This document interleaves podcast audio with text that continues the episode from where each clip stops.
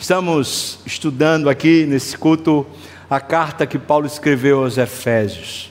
John Stott diz que essa carta mostra a nova criação de Deus, a igreja, essa nova sociedade, uma coisa de outro mundo mesmo, está aqui na terra, mas é tão especial e é tão distinto que não tem como se comparar com nenhuma outra sociedade, nem com nenhum outro grupo. A gente vem, vem estudando, conhecendo as bênçãos de Deus, a oração que Paulo fez lá no começo. Depois, Paulo traz a instrução sobre como é que essa obra aconteceu. A gente estava perdido, morto, e o Senhor nos deu uma nova vida para vivermos as boas obras que Ele preparou de antemão. E depois Paulo começa a esclarecer que essa obra ela encontra abrigo em pessoas de toda raça, tribo, língua, povo, nação, e vai formando um novo, um novo, uma nova sociedade, um novo grupo, um novo corpo, uma nova entidade chamada igreja. Esta igreja, ela é uma coisa mística, mas também muito real, muito prática, muito existencial. Depois de ele dizer isso, ele diz que recebeu de Deus dois privilégios primeiro privilégio foi ele foi revelado a ele um mistério, o mistério é o evangelho, é a riqueza de Cristo e da obra dele. E ele diz que junto com esse privilégio foi dado a ele o segundo privilégio. Ele foi chamado por Deus para testemunhar aqui e agora, no meio do mundo, para as pessoas, esse evangelho, esse mistério, essa pessoa bendita do Senhor Jesus. Aí a gente chega aqui no, no versículo 14 do capítulo 3, onde Paulo vai fazer a segunda oração. Essa segunda oração de Paulo, ela tem sido reconhecida por muitos teólogos como uma obra-prima, uma obra muito valiosa. Ela tem, tem sido considerada a mais sublime e a de mais longo alcance, a mais nobre de todas as orações das epístolas paulinas e possivelmente de toda a Bíblia. Esse aqui é o ponto culminante da teologia de Paulo. Veja que a gente vai entrar hoje num texto que é super especial. Fala de sermos tomados de toda a plenitude de Deus. É, é, é uma redundância muito poderosa, porque Deus já é pleno. Até, até a própria palavra Deus já significa isso, que é autoexistente. Ele se vale a si mesmo, não precisa de nada. Portanto, é totalmente pleno. E Paulo, aqui nessa oração, ele pede a Deus que gente como eu, como você, seja tomado de toda a plenitude de Deus. E eu acho que é provável que isso aconteça. Porque considere Paulo. Paulo está preso, ele está sem perspectiva de futuro, ele está vivendo as piores circunstâncias humanas. Está num calabouço, um lugar fétido, úmido, frio, ele está sem amparo, e ali no meio daquele caos, quando parece que tentaram impedir o evangelho, impedir a continuação da vocação de Paulo, Paulo está pleno. Como é que pode uma pessoa que está passando por tantas circunstâncias ruins, adversas, como é que pode a pessoa estar tá tão cheio, tão pleno. Essa plenitude que Paulo tinha é a plenitude que ele ora para que todos nós tenhamos, é a plenitude de Deus. Vamos ler o texto Efésios 3, do versículo 14 até o 21. Diz assim a palavra: Por esta causa, a causa da igreja, a causa dele ter recebido o, os dois privilégios, por esta causa, eu me ponho de joelhos diante do Pai, de quem toma o nome toda a família, tanto no céu como sobre a terra, para que, segundo a riqueza da sua glória, vos conceda que sejais fortalecidos com poder, mediante o seu espírito, no homem interior, e assim habite Cristo no vosso coração pela fé, estando vós arraigados e alicerçados em amor, a fim de poderdes compreender com todos os santos qual é a largura e o comprimento e a altura e a profundidade e conhecer o amor de Cristo, que excede todo entendimento, para que sejais tomados de toda a plenitude de Deus. Ora, aquele que é poderoso para fazer infinitamente mais do que tudo quanto pedimos ou pensamos, conforme o seu poder que opera em nós, a Ele seja a glória na igreja e em Cristo Jesus, por todas as gerações, para todos sempre. Amém e amém. Vamos orar? Meu Senhor, nos ajude aqui, Senhor, a descortinarmos esse texto, essa tua voz. Quando ela for descortinada, descortina o nosso coração também, para que ela encontre em nós alguma aplicação útil alguma coisa que mexa com a gente, Deus, e, e nos tome dessa plenitude, Pai. É o que precisamos e o que, é, que queremos. Eu quero isso, Senhor, para mim e para os meus irmãos, no nome de Jesus. Amém. Amém. Paulo está na prisão, como eu acabei de falar. Mas veja, ele não está nem se sentindo, nem de fato inativo. Ele está produzindo. E não é a carta em si, que também é uma produção, mas aqui ele está dizendo que enquanto ele está tomado por aquelas, aquelas tensões, aquelas questões, ele está pensando nos irmãos de Éfeso. E quando ele se lembra do que foi dado a ele, o Evangelho, a riqueza da obra de Cristo, e quando ele se lembra do privilégio que ele tem de poder pregar isso para os homens, ele se pôs de joelhos. E ele começou a orar, pedindo a Deus que, segundo a riqueza da sua glória, os irmãos fossem fortalecidos no poder de Deus, lá no homem interior, e assim eles pudessem começar a desbravar, desvendar as dimensões do amor. Eles começassem a viver a experiência do amor de Deus e à medida que esse amor fosse encontrando espaço, encontrando regiões na nossa existência, na nossa mente, na nossa, no nosso convívio, a plenitude de Deus começaria a brotar, a tal ponto que tomar, tomaria ou toma o coração, a vida, as relações por inteiro. Paulo é a prova cabível disso. A inatividade de Paulo se deve à plenitude, não se deve ao fato dele ser um super-homem, uma pessoa, sei lá, especial. Sabe, quando a gente olha para gigantes como Paulo, ou como Davi, ou como Moisés, ou como Pedro, eu não sei você, mas para mim há um fascínio.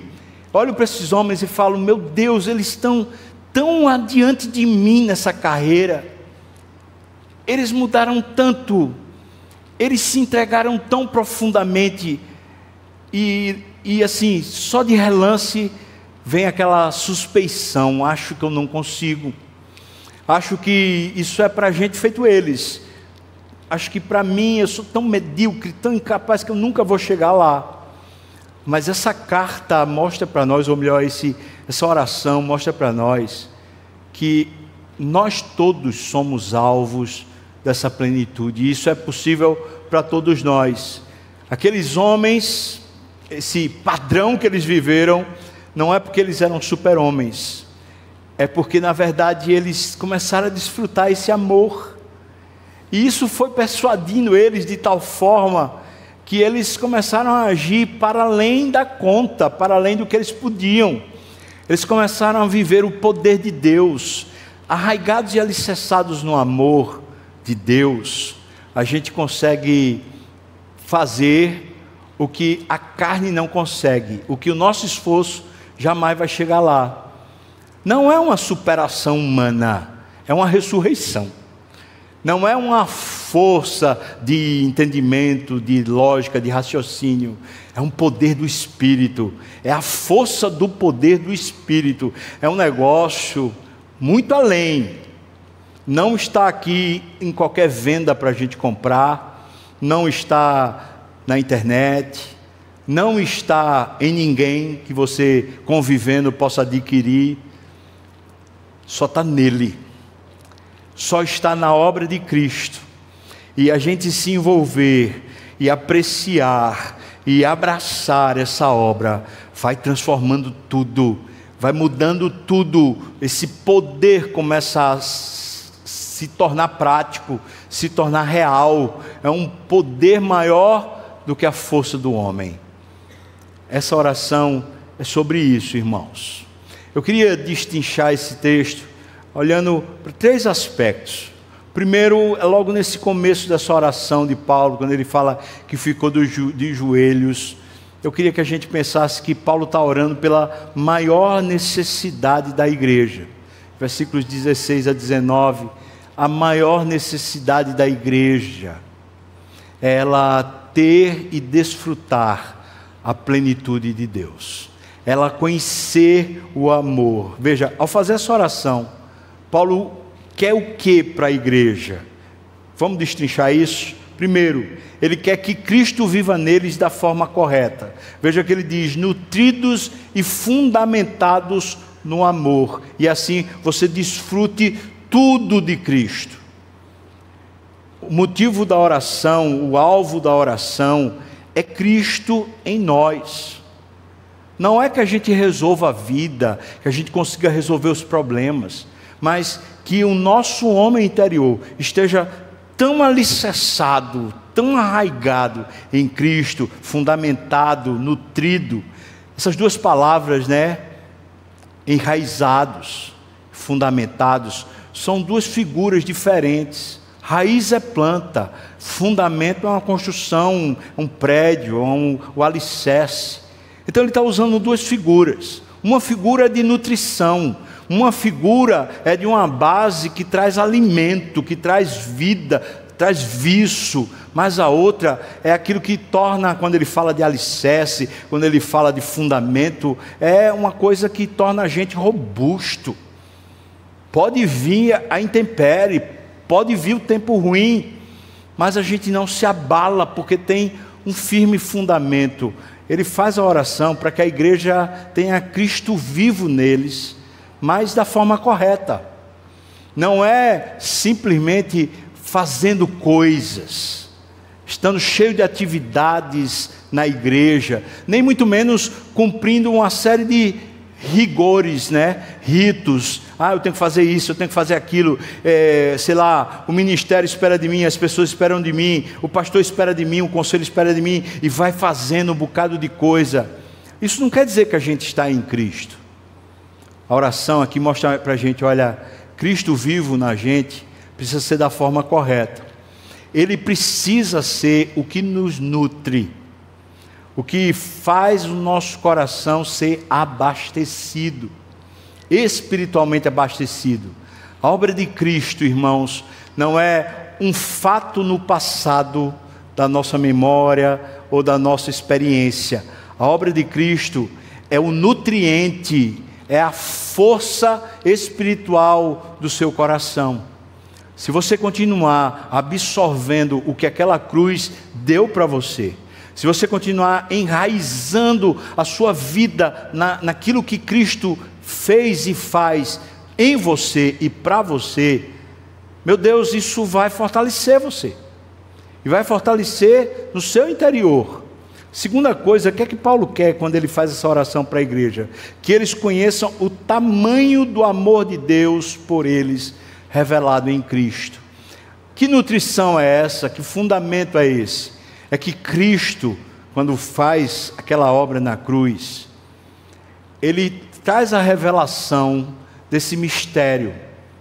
Como é que pode Deus amar gente como eu? Como é que ele pode amar um pecador? Como é possível ele se relacionar com essa miséria?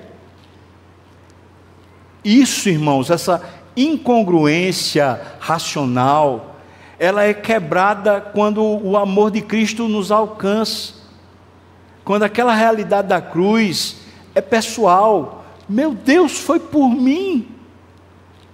Eu não entendo o que é que ele viu em mim, porque não tinha nada para ver. Mas foi por mim. E se foi por mim, é meu. Então ele morreu por mim. É. E ele ressuscitou, me dando nova vida. É. Isso é meu, é. Isso não é só lá atrás, isso é o meu nutriente agora. Isso alicerça tudo. Onde é que o amor de Deus não vai me alcançar? Onde é que ele vai ficar parado, inerte, e não vai me cobrir, me guardar e me proteger? Onde? O amor de Cristo é um ativo. O amor de Cristo é um crédito, o amor de Cristo é uma riqueza insondável, o amor de Cristo é nutriente que nutre e fortalece. O amor de Cristo é a única força poderosa o suficiente para nos estabilizar, para gerar em nós coerência, tranquilidade, paz, ânimo, esperança, riqueza.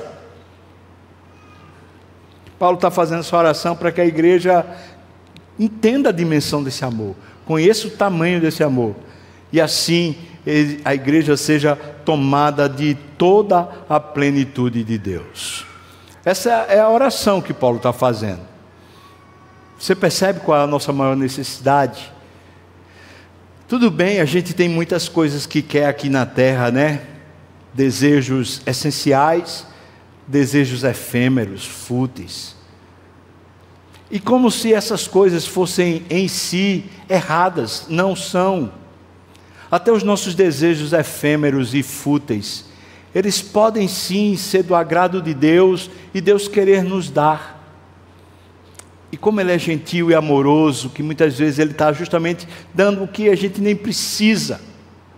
Entretanto, irmãos, o que é que adianta Ele nos, nos encharcar com Sua bondade e benevolência? Se a gente não consegue conhecer isso, ou reconhecer as dimensões desse amor, ser tomado desse amor, ser encharcado desse amor. É como se a gente estivesse dentro d'água, mas todo plastificado. A água não consegue nos atingir, não consegue nos alcançar. Como então suprir a maior necessidade da igreja? Esse é o segundo ponto. Versículos 14 a 16 responde isso. Ele, versículo, logo no versículo 14, a primeira sentença que ele coloca é: por esta causa. A motivação para a oração é que, primeiro, ele mesmo foi alcançado por esse amor. E segundo, é porque ele sabe que é esse amor que faz ele forte então, ele está dizendo: é por essa causa que eu me ponho de joelhos. A motivação para a oração de Paulo não é uma motivação mesquinha, não é em si mesmada. É certo, eu tenho quase certeza que Paulo orava também ali para receber alguma coisa de Deus na prisão, algum conforto, algum consolo. Ele não era um super-homem feito eu falei.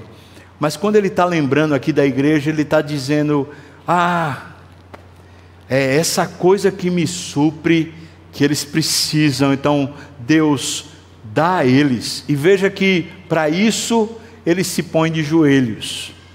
E é segunda coisa que eu quero destacar aqui a respeito de como, como suprir essa necessidade. Veja, por que, que ele se põe de joelhos?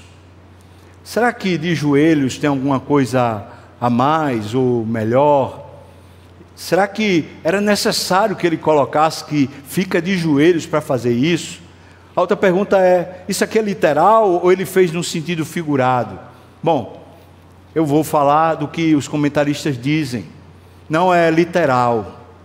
E o que Paulo está querendo traduzir para a igreja é que quando ele pensa nisso, isso é tão sublime, isso é tão importante, que ele precisa até com o corpo fazer reverência.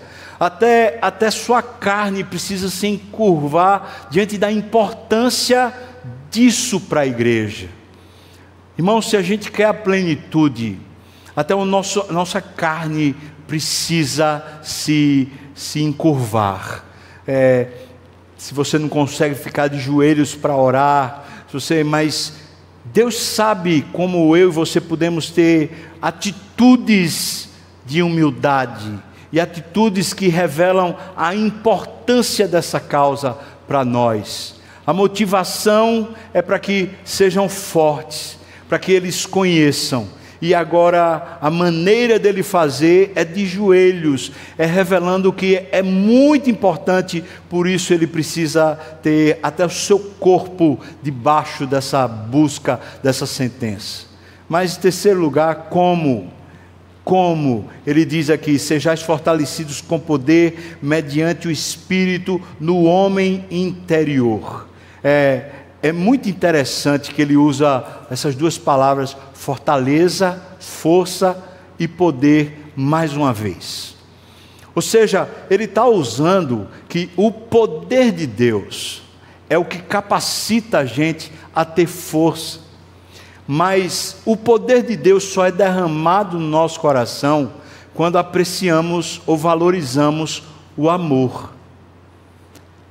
Veja só, irmãos, de que valeria a gente ter poder sobre-humano, um poder espiritual, se o nosso coração e até a nossa carne não estivesse submissa ao amor de Deus, não estivesse valorando o amor de Deus? Valeria para o nosso ego, a gente usaria o poder de Deus para nós mesmos. Mas quando o amor de Deus nos constrange, quando o amor de Deus é valorizado, nessa hora que até o nosso corpo está premido querendo valorizar o amor de Deus, nesse ponto o poder de Deus chega para revelar ainda mais o amor de Deus. Não só por nós mesmos, mas para revelar o amor de Deus também uns para os outros. É, essa causa gera um amor uns pelos outros, mas não é o amor uns pelos outros a partir de nós nem muito menos a partir de objetivos comuns, causas comuns, propósitos comuns, mas é por causa do, de, de sermos tomados pelo amor. Em outras palavras, eu amo a Cristo, você ama a Cristo, o outro ama a Cristo, e agora a gente tem um ponto em comum que nos une de maneira mais forte do que o meu amor por você ou o seu amor por mim. O amor a Cristo, quando é tomado nessa dimensão, nos traz uma unidade. Mas aqui ele está dizendo que a maneira de suprir essa, essa necessidade é orando, com o corpo mendigando também, mas também com os, o poder de Deus operando em você. Sejam fortalecidos com o poder mediante o seu espírito. Aonde? Ele diz: no homem interior. Veja que isso não é uma coisa racional. Deixa eu explicar isso bem. Não é irracional, mas é suprarracional. Ela não objeta nem negligencia a razão, mas vai além da razão. Ela é muito mais do que razão. É uma força operante. É uma coisa que muda motivações, muda estratégias, muda propósitos, muda pensamentos, muda inclinações. Você quer vencer pecado? Ame a Deus. Você quer vencer o seu temperamento? Ame a Deus. Você quer vencer seus obstáculos, sua barreira, por exemplo, ah, eu não consigo perdoar fulano, eu não consigo fazer isso, eu não consigo fazer aquilo. Você quer vencer esses obstáculos, são suas limitações pessoais? Ame a Deus. Porque como é que você obtém essa plenitude de Deus? Você obtém quando o seu interior o seu homem interior, o cerne da sua existência, o seu espírito criado em Cristo Jesus, essa ressurreição que lhe recriou, quando isso é fortalecido pelo poder de Deus, irmão, você e eu não medimos, não tem como medir, não tem como dar conta do que se pode acontecer, do que pode acontecer, não só conosco, mas a partir de nós. Não foi isso que a igreja viveu, experimentou a história toda. Olhamos para a história da igreja e o que vemos, senão pessoas que começaram a valorizar Cristo e a obra dele acima das suas posses, acima das suas capacidades, acima de si mesmos e de repente coisas extraordinárias acontecem. Coisas impossíveis acontecem. Muda-se tudo quando de repente esse poder opera. Então, como? Como a gente pode suprir, ou como você pode suprir essa maior necessidade que é a plenitude de Deus? Bom, primeiro, uma motivação legítima. Queira de fato conhecer e amar a Deus. Segundo, ele diz, até de joelhos. Ou seja, submeta seu corpo, submeta você mesmo a essa busca. Intensifique. Parou o discipulado, parou a leitura da palavra, parou o seu compromisso de caminhar e de buscar a Deus, pois até sua carne, mesmo que você diga, meu Deus, está difícil, eu não estou cansado, está pesado, mas nem que seja de joelhos, vá. Mas terceiro, veja só, é pelo poder do Espírito, além da sua razão. Não vai ser porque você entendeu, não vai ser porque você consegue, não vai ser porque você, ah, agora eu posso, não vai ser.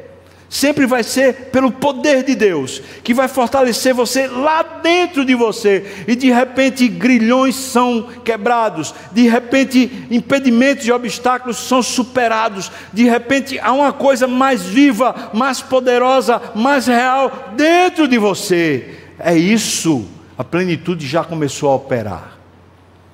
Mas aí vamos chegar aqui no terceiro ponto. O ponto é nós precisamos ter a certeza de que é possível receber essa plenitude. É possível que essa necessidade seja suprida. Nesse ponto aqui, claro que a gente vai analisar o texto nos versículos 20 e 21, mas antes de analisar o texto, eu pergunto para você: você já tinha pensado sobre isso? Em algum momento da sua caminhada espiritual, você já pensou assim: meu Deus, eu queria realmente caminhar mais intensamente com Deus. Eu queria realmente ser muito mais consagrado. Você já pensou nisso? Eu pergunto agora, segunda pergunta. Você achou que era possível? Você achou em algum momento que era possível você ter redefinições, reengenharia interna? Mudar grilhões e coisas impossíveis dentro de você? Você acha que sim?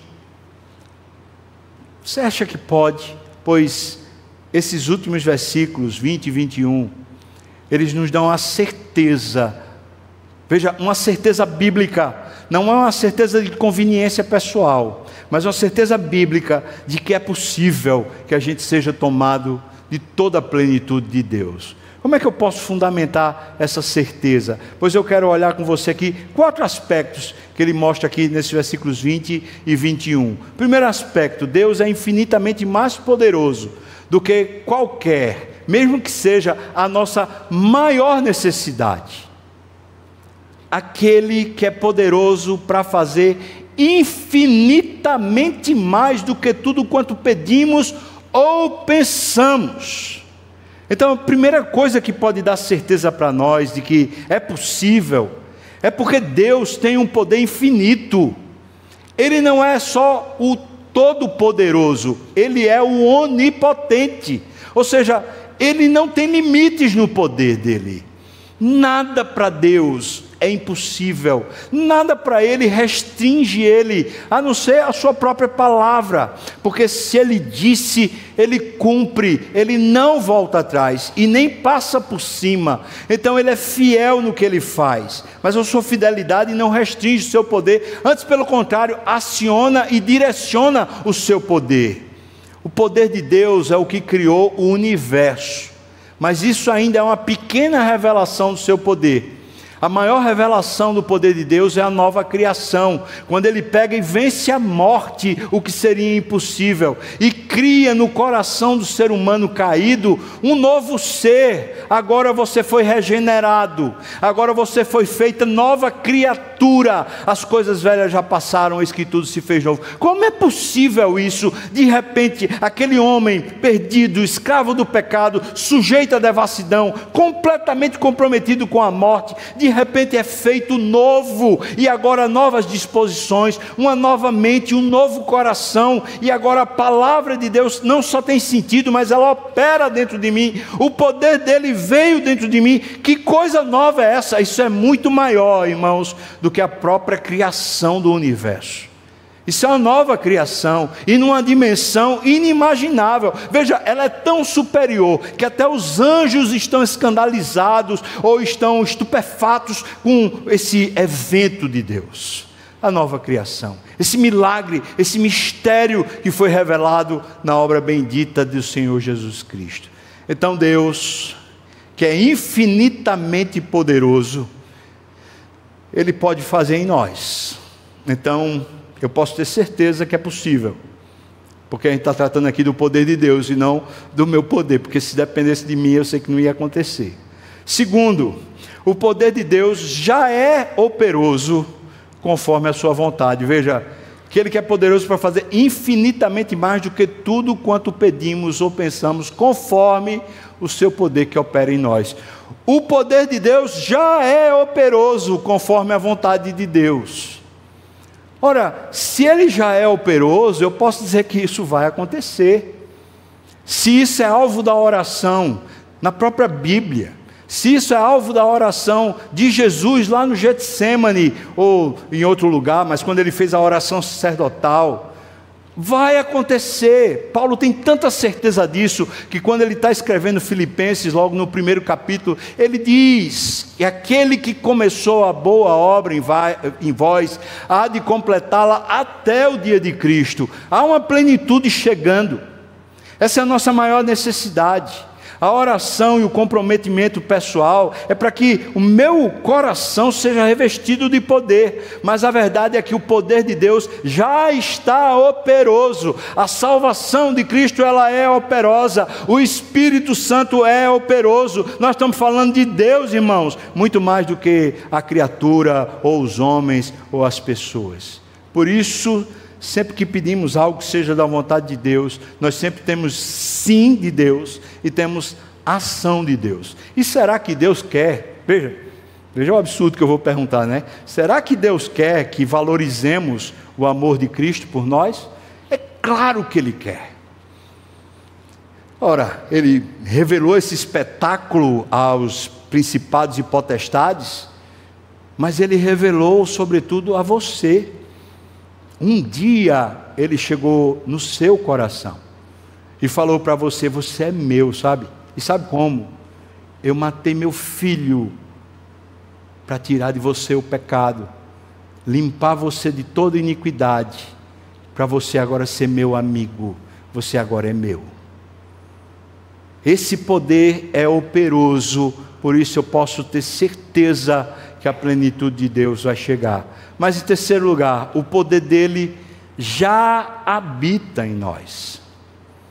Se nós somos salvos, não se trata de uma coisa que vai chegar, já está aqui, já está operante, já habita. Então, irmãos, é só um acionamento. Veja, no momento que Paulo se curva de joelhos, diz que é por esta causa, ou seja, com a motivação legítima, ele está simplesmente sendo consciencioso com aquilo que Deus está fazendo dentro dele. Em outras palavras, como está escrito lá em Filipenses, Deus é quem efetua em vós tanto querer como realizar. Há uma boa obra de Deus acontecendo dentro de nós, nos trazendo para próximo de Cristo pela intimidade. Essa oração nos mostra qual é o método. O método é a valorização do amor de Deus. Se a gente desprestigia, se a gente desvaloriza, mesmo que seja inconsciente, mas se a gente perde a percepção do valor de Cristo e da obra dele para nós, é quase como se a gente estivesse refutando a obra que o Espírito está fazendo.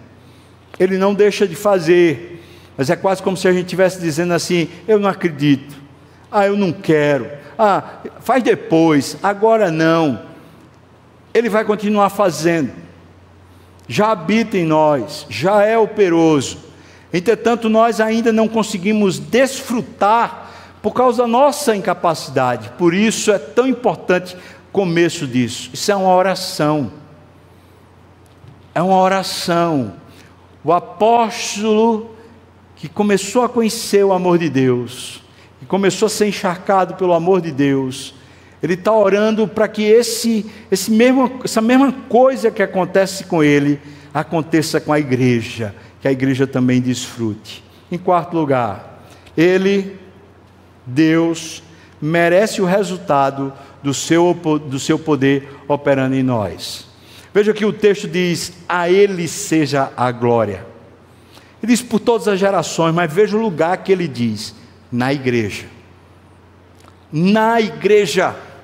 Porque a obra de Cristo é para gerar a igreja, para produzir uma nova comunidade que são os herdeiros da fé os apaixonados por Deus, os que têm a comunhão no Espírito. Esse novo grupo é que está na terra para revelar a glória de Deus, para manifestar a glória de Deus. Então a gente pode dizer que se Ele nos torna plenos dele mesmo, se recebemos a plenitude de Deus, Ele recebe maior glória.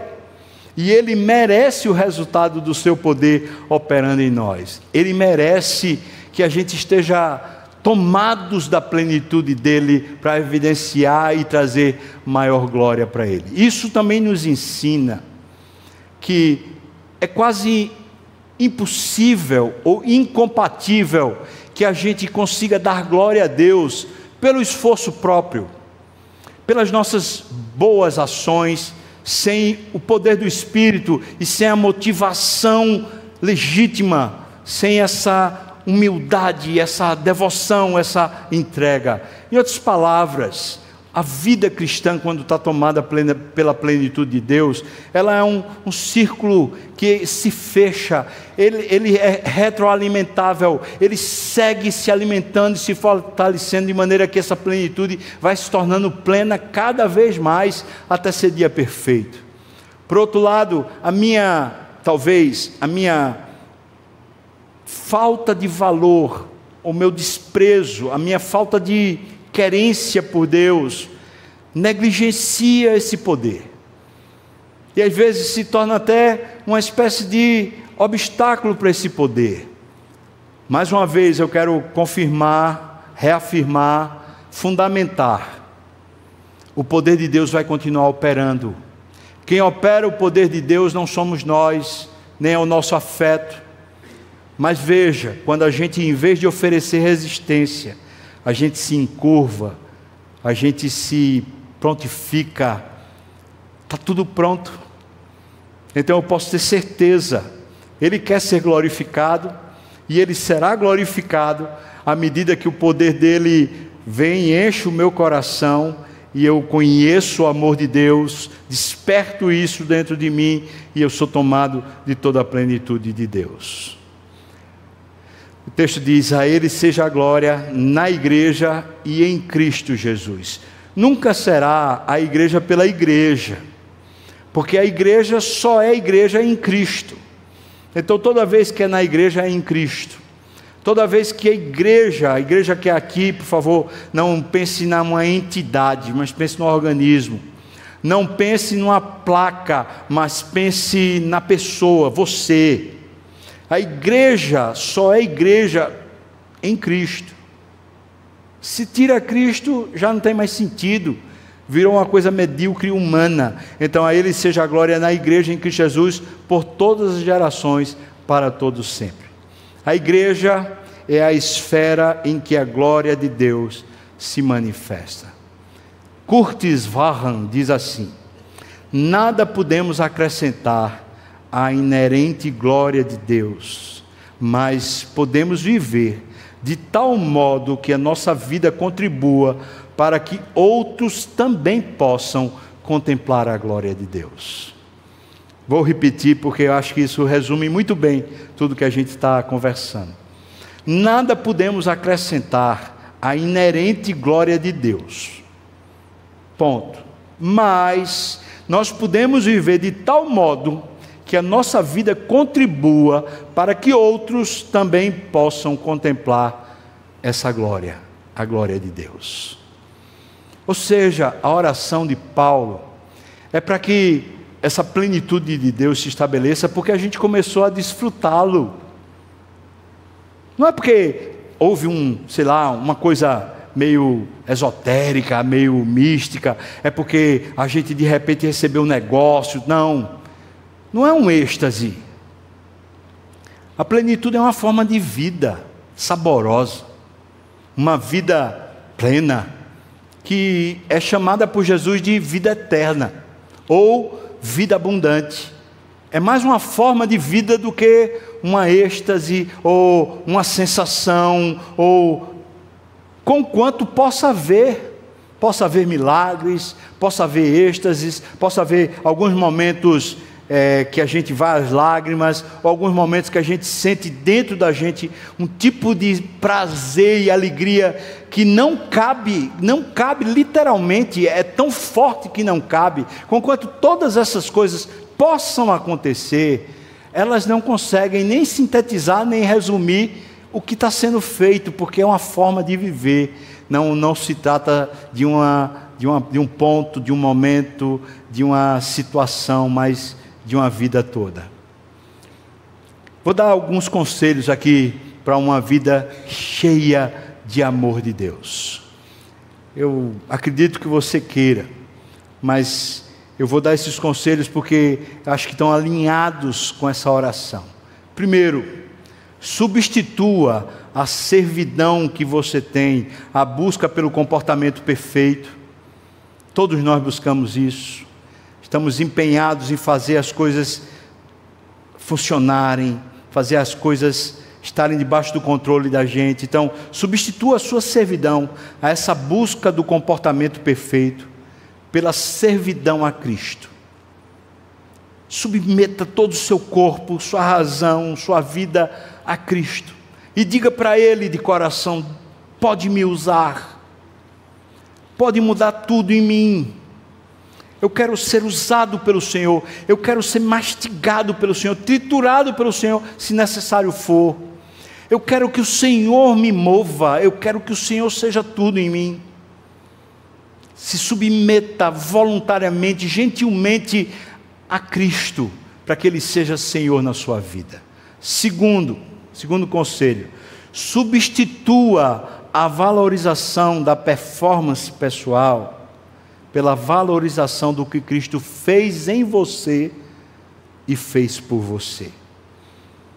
Em vez de você ficar medindo a sua vida espiritual, ah, eu consegui fazer isso, eu consegui perdoar Fulano, ah, eu consegui é, trazer salvação, pregar o evangelho para fulano e fulano se converteu. Ah, eu consegui pregar, eu consegui, consegui, consegui. Em vez de você valorizar essas conquistas, essas performances, ah, agora eu consegui é, lançar mão da, da impureza sexual, eu agora já não estou mais me prostituindo, ah, eu consegui parar de mentir, ah, eu consegui parar de dizer palavrão. Em vez de você ficar valorizando performances, essas crises que a gente tem, eu tenho que deixar isso, eu tenho que deixar aquilo, aquela coisa meio cheia de rigores e de regras e de pesos. Substitua a valorização da performance pessoal pela valorização do que Cristo fez e faz. Valorize a obra dele. Irmãos, toda a riqueza está lá todo o amor está lá, tudo que nutre a gente está lá. Vá até aquela cruz, olhe para ela com o coração aberto, contemple Ele, veja o que Ele está dizendo para você, veja como Ele olha para você, veja o empenho dele em te ter, em lhe amar, em, em você ser dele e ele ser seu. Absolva isso, absolva a obra de Cristo Seja tomado dessa obra, valorize essa obra. E terceiro, substitua o formalismo religioso da sua relação com Deus por amor. Outro dia estava conversando com uma pessoa, uma pessoa crente já de muito tempo, até bem instruída e tudo, pessoa com muita competência, mas aquela postura, até quando ia orar, que parecia que estava falando com, com um ser estranho. Até, até a voz, oh, excelentíssimo Deus, aquela. E eu tive liberdade, eu falei, irmão, com muito amor, queria dizer para você assim: olha, seja mais íntimo e menos formal. Cristo se esbagaçou na cruz para você ser amigo. Não é para você apresentar procuração ou apresentar documentos. Ele quer olhar nos seus olhos. Ele quer ver o pulsar da sua veia. Ele quer enxergar seu coração, não suas palavras. Agora eu estou falando isso para você porque muitos cristãos, quando nascem de novo, eles são extremamente espontâneos porque eles descobriram que são amados. Mas depois que a gente entra e vai caminhando na igreja, a gente começa com aquela coisa meio meio formal. Aqui no culto a gente tem que ter uma certa formalidade, porque a gente está em sociedade, a gente está aqui com todo tipo de gente. Mas você com Deus, você com Ele, sua oração, a leitura da palavra, a sua maneira de conhecê-lo, de apreciá-lo. Isso não pode ser formal. Isso tem que ser carinho, afeto, amor. Substitua o formalismo pelo amor. São esses três conselhos que eu estou dando para você. Paulo faz isso consigo mesmo, e agora ora para que a igreja de Éfeso também tenha e também desfrute.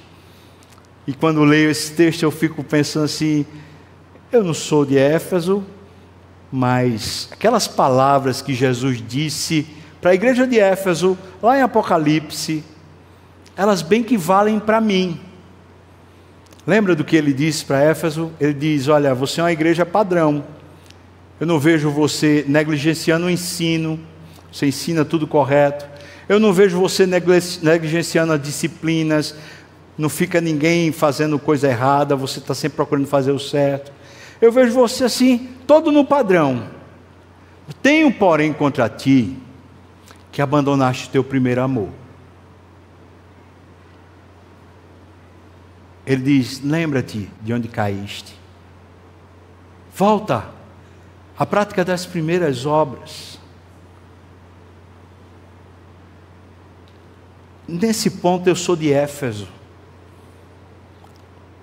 Nesse ponto de Paulo eu também sou de Éfeso. Essa plenitude é minha. Eu quero amar mais a Deus.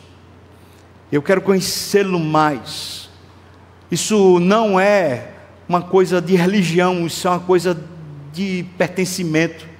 Isso é uma coisa de afeto.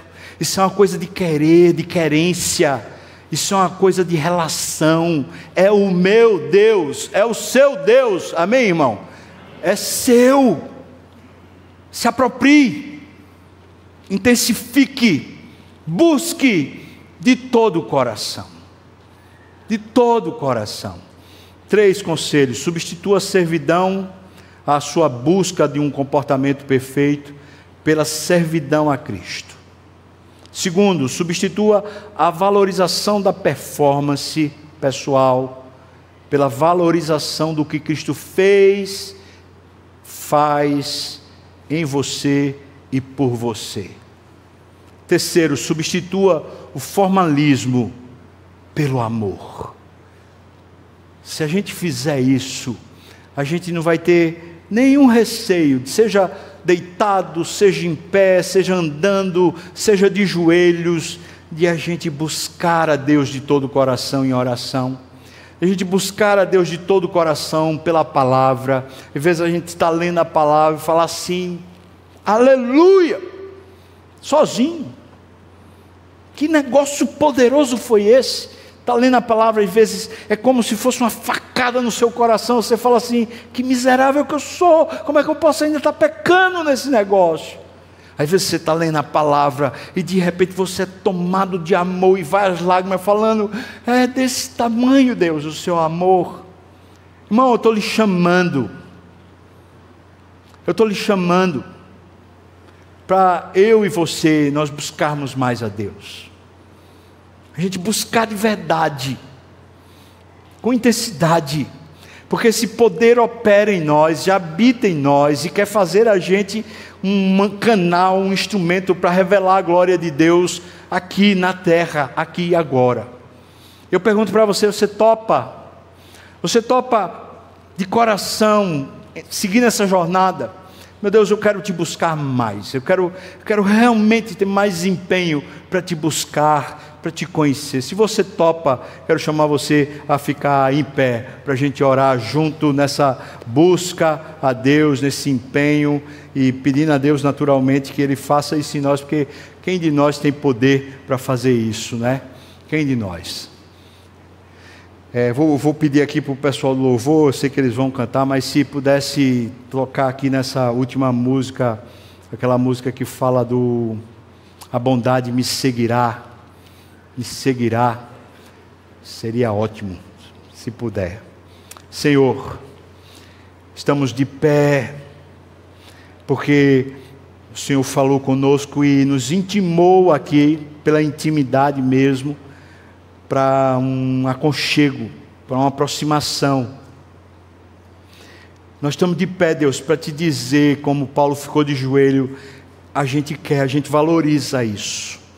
E agora de pé, como se de joelhos estivéssemos, nós estamos dizendo ao Senhor: fortifica aqui no nosso íntimo, nosso ser interior, fortifica a gente com o teu poder, para que a gente descubra o amor do Senhor e conheça as dimensões desse amor, Deus.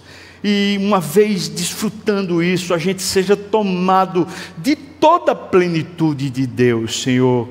E assim a tua glória comece a ser conhecida na terra como ela é conhecida pelos anjos em toda a eternidade. Faz isso conosco, porque, Senhor, nós queremos porque Senhor, tu podes, porque Senhor, tu queres, faz isso em nós, tem misericórdia de nós. Nós oramos no nome de Jesus e que a graça do nosso Senhor e Salvador Jesus Cristo, o amor de Deus, o nosso querido e amado Pai, a comunhão, o consolo, a bênção, o poder, o avivamento do Espírito venha sobre nós, povo do Senhor, não só aqui e agora, mas até quando o Senhor voltar e nos tomar para si. Aleluia! Amém. Glória a Deus. Deus lhe abençoe muito, irmão.